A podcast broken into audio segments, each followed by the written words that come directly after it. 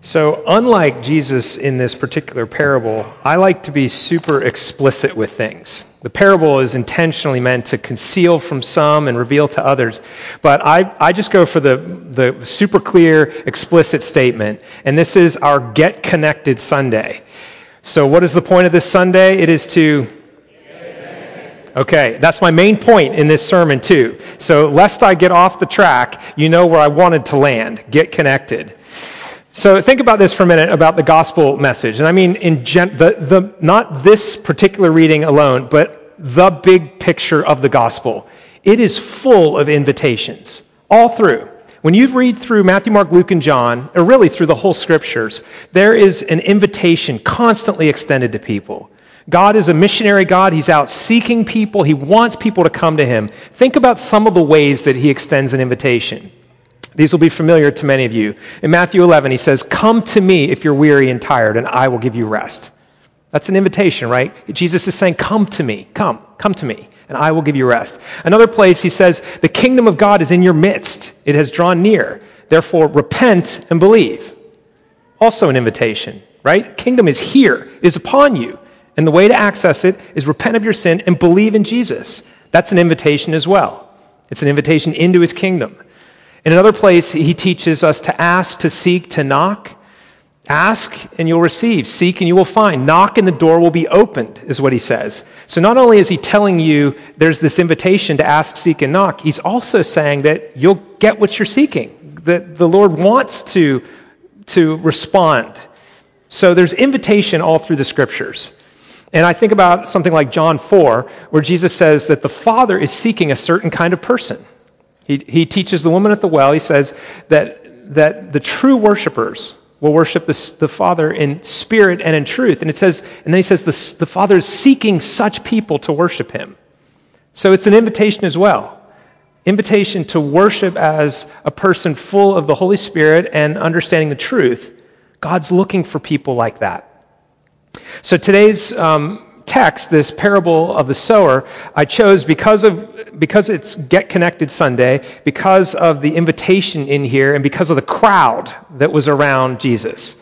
And we're seeing a crowd in you could you could say we're seeing a crowd in the church as well.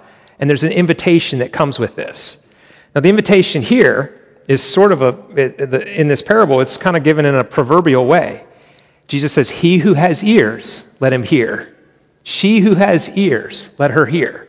In other words, you could reach up. He gave you two ears, but, but do you know how to use them?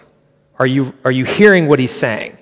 And I don't mean just like audibly you hear what I'm saying, but you hear the voice of the Holy Spirit saying to you, Come into the kingdom. Come. Come in and bear fruit. So, what is happening here in Jesus' ministry is the crowd had gotten really big. And all three of the synoptic gospels, Matthew, Mark, and Luke, all pick up this parable of the sower. And they do it um, without giving us the specifics of where. What town was this in? We know it was somewhere in the north around the Sea of Galilee. It wasn't down near Jerusalem, but we're not sure at what point in Jesus' ministry it happened. But we do know this it happened once he got famous. So Jesus went out into these surrounding villages and countryside and towns and was proclaiming the kingdom and he was healing people and he was casting out demons and he was doing signs and wonders and word got out. Now keep in mind, they had no internet, they had no telephones, they had no social media. So for word to get out, it was one person told another person who told another person. And before long, entire towns were vacated and they were going to where this, this, this signs and wonders working rabbi was.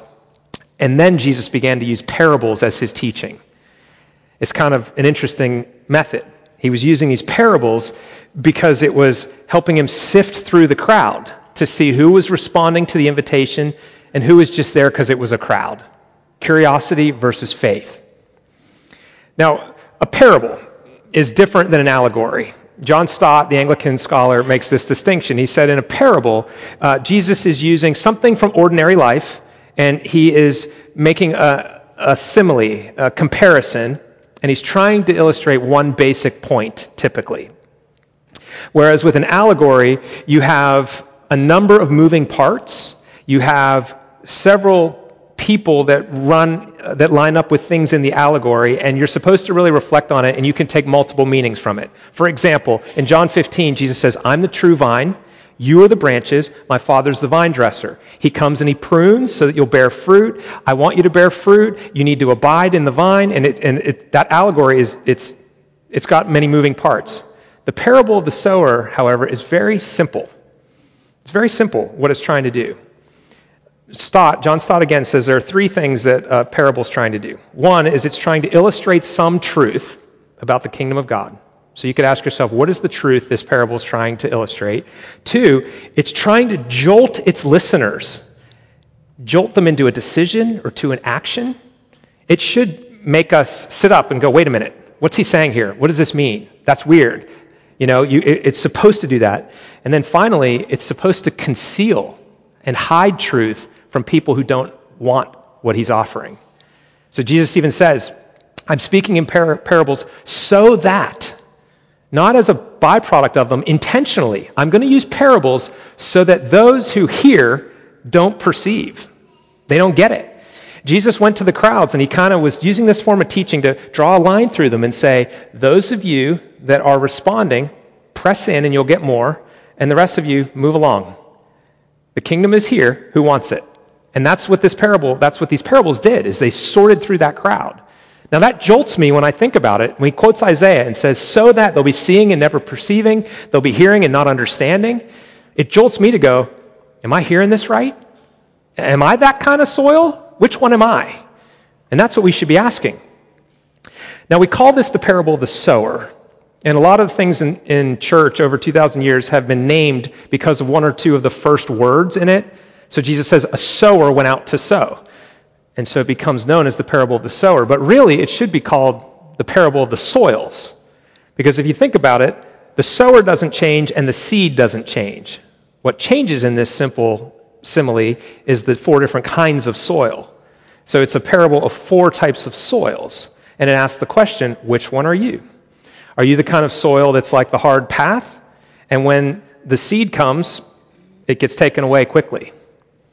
Now, I have to, I have to explain something about agrarian methods back then, because if you know anything about farming now, it's very technologically advanced. We have machines that plow perfect lines. We have other machines that come and stick seeds every six inches or whatever the appropriate length is. Exact rows. When you see, when you drive out in the countryside and you see a cornfield, it's like perfect rows.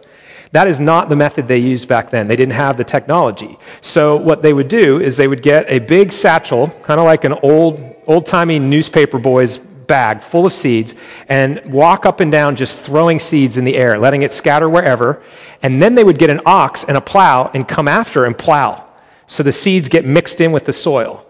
So sometimes that meant it got mixed in with soil that had uh, roots that were weeds. Sometimes they didn't realize that there was rocks right underneath there because they didn't see it until after they plowed it. And of course, they're walking through the field, so there were worn paths. So in this parable, notice a couple of things. One, the seed is thrown very generously, liberally, just broadcast widely. And the seed, Jesus explains, is the Word of God. And, the, and He is the sower. Or, if you're someone telling people about the Word of God, not just as a preacher, but someone giving witness to what God is doing, you're in the spot of the, the one sowing the seed. God's seed is going out literally everywhere in the world. The gospel message is going out to the ends of the earth. And it's the same message, and that doesn't change. It's where it lands that determines the outcome, right? So if it lands on a path, Jesus is saying those are the ones who, when they hear the word, Satan comes and steals it before it can even get into their heart. Now, you, you and I can debate on how exactly that works. He doesn't explain how it works, he simply says it's true. Some people, the, the seed is just snatched away from them before it even has a chance. But then there are other ones who it starts to put a root down, but because there's rock under the topsoil, it can't get water, it can't get a root system, and then as soon as the heat comes, it scorches and dies. So it's kind of like, oh, I like this message about grace. I like Jesus. And then as soon as life gets hard, there's no structure to your faith, and it just gone. There are those also that are being choked out by the world, the weeds that start to grow up. And if you do any kind of gardening, you know how aggressive vines in this particular region can grow. You turn your back for two days and a vine goes over your entire holly bush, and you're like, ah! You know, it's like the seed starts growing and they're growing, and then the rate of the other stuff is so fast it just takes over, and, there's, and then it's not productive. But there's a fourth soil in this parable The seed goes in, and unlike Matthew and Mark, who talk about 30 or 60 fold, Luke just goes right to 100. And that soil, it goes 100 times, 100 times fruit. That's what we want to see. So it says a couple of things to us.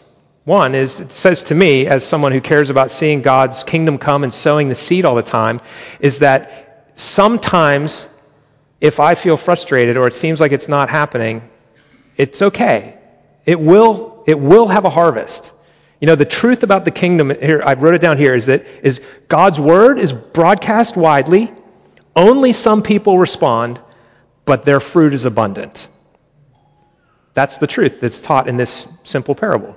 God's word's going out, only some people will respond, and the ones who do will bring great fruit. So, for those of us that try to share God's kingdom with others, it's a word of patience, and it's a word of a promise of effectiveness. Jesus said, The kingdom of hell will not prevail against my church. I, Jesus said, I'm building my church, it's going to win. So, that's an encouragement to those of us to not give up, to press on, to be patient. But it's also a word to us as receivers of the word. What kind of soil am I? What, what, what kind of harvest is likely to come? That's the jolt. And so in verse 15, he says, As for that of the good soil, they are those who, hearing the word, hold it fast in an honest and good heart and bear fruit with patience. So it makes me ask the question do I have an honest and good heart? The kind of soil that when the word of God comes in, I really cherish his word. I take it to heart. I don't just hear it, I want to implement it and I want to bring my life in alignment with these truths. It's so easy to read the Bible and affirm it as good. I like what he has to say. That's a good message. But then miss the connection between, therefore, my life needs to change to line up with it. That's where it becomes hard. Now, we didn't read this far, but verse 18 uh, is after another little parable so the parable of the soils or sower, then a little one about lighting a lamp and not putting it under a, a bushel. You know, you guys know the song, This Little Light of Mine, I'm going to let it shine. You know, I'm not going to put it under a bushel. Okay, he gives that little parable, and then he says this, speaking of both of these parables. The point is to take care then how you hear. Back to your ears. Take care how you hear. For to one, for to the one who has, who has something, more will be given and from the one who has not, even what he thinks he has will be taken away. So here's an important kingdom principle God puts out there faith, he puts out there the gospel truth, the word, in smaller portions, and what we do with it determines then what his response is. So if with the little that he's entrusted you, you start to respond in faith, he gives you more. And with what you have, you respond in faith, He gives you more. This isn't me making this up. This is what it says. You can open a Bible and you can read Luke 8 18. And He's saying, What are you doing with what I've given you? Now, the invitation here is to more. And I want to ask you something if you're a believer, especially if you've walked with the Lord longer than a year or two. There is a temptation to plateau.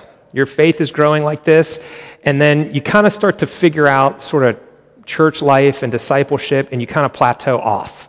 And maybe you start to think, this is as good as it gets. This is all I can expect this side of heaven. And you start praying, oh, come, Lord Jesus, come now. And we give up on the possibility that our discipleship could increase, that our experience of the kingdom of God could increase after walking with Him for 20 years or however long it's been. And what I want to suggest to you is God has way more in this life for us than we realize. This parable is an invitation to that. It, he's saying, want more. Don't settle. Be patient. The harvest will take a while, but press in and want more. The calling, the invitation, that's what he's saying to us here. He has more to give us. He's saying, get hungry, get thirsty. Don't try and be satisfied with other things. Come for what I can give you. So I hear this and I think, okay, God, give me some more. How do I do it? Well, if you do the exact same thing you've always done, you're going to get the same results. So start experimenting, try something different. This is Get Connected Sunday. I'm inviting you to get connected, maybe in a new way. Maybe you've done Alpha, but you've never participated in any of those missions of the week we do each week. You've never gone out there and tried to serve the poor, or you've never gone out there and tried to share your faith with somebody. You know, here, you want a challenge? The next time you go to a restaurant and you're paying the tip, Give them one of those alpha cards and invite them September 9th. I, broadcast liberally. Who cares if they throw it away? But what if they say, What is this? And then you have an opportunity right there to invite somebody. What if it changes their life for eternity? You've maybe never done that. You step out there and see what happens. I'm telling you, try something different. Today after church, you might have grabbed one on the way in, we have published our fall Get Connected guide, our connection guide. So it has every program that we're trying to run at the church and all the opportunities for you to plug in and try something different, try something new. I want to encourage you to, to go for it. Last week's testimonies and service and the baptisms and the reaffirmations and the confirmations and the video was so encouraging. You're sitting in a crowd, so to speak. People right next to you are having kingdom stuff happen in their lives, and, and they're responding. They're pressing in, and God is meeting them with more. Ask somebody who got confirmed or got baptized last week what's going on in their lives. You will see excitement about the kingdom of God. If you didn't see the video, I think we're going to try and get it up on the website this week, but it was just a minute long video of testimonies of people saying, Here's what God is doing in my life, and here's how I intend to respond to it. The invitation is wide open. Jesus says, He who has ears, let him hear. And I'm saying, get connected, plug into the body, expect more, not less. With what God has given you, what are you doing with it? He wants to give you more. He's a generous God. The kingdom is abundant. Let's this semester go all in. This it starts this Sunday. This is Get Connected Sunday. Let's press in for the fall. There are natural seasons of rest. Summer's a good time to kind of put the tools down for a little bit. Now we're back in. It's all, it's all in. So get connected. In case I wasn't clear what my main point was, get connected. All right, let's pray. Lord, thank you for your love for us. I thank you for being a God of mission, that you seek and save us who are lost. Lord, thank you for the invitation that you extend over and over again. Help us to be bold, even me, Lord. Help me to find ways to do things differently Give a hunger to all of us and a thirst for you. Thank you, Lord. I pray this in the name of Jesus. Amen.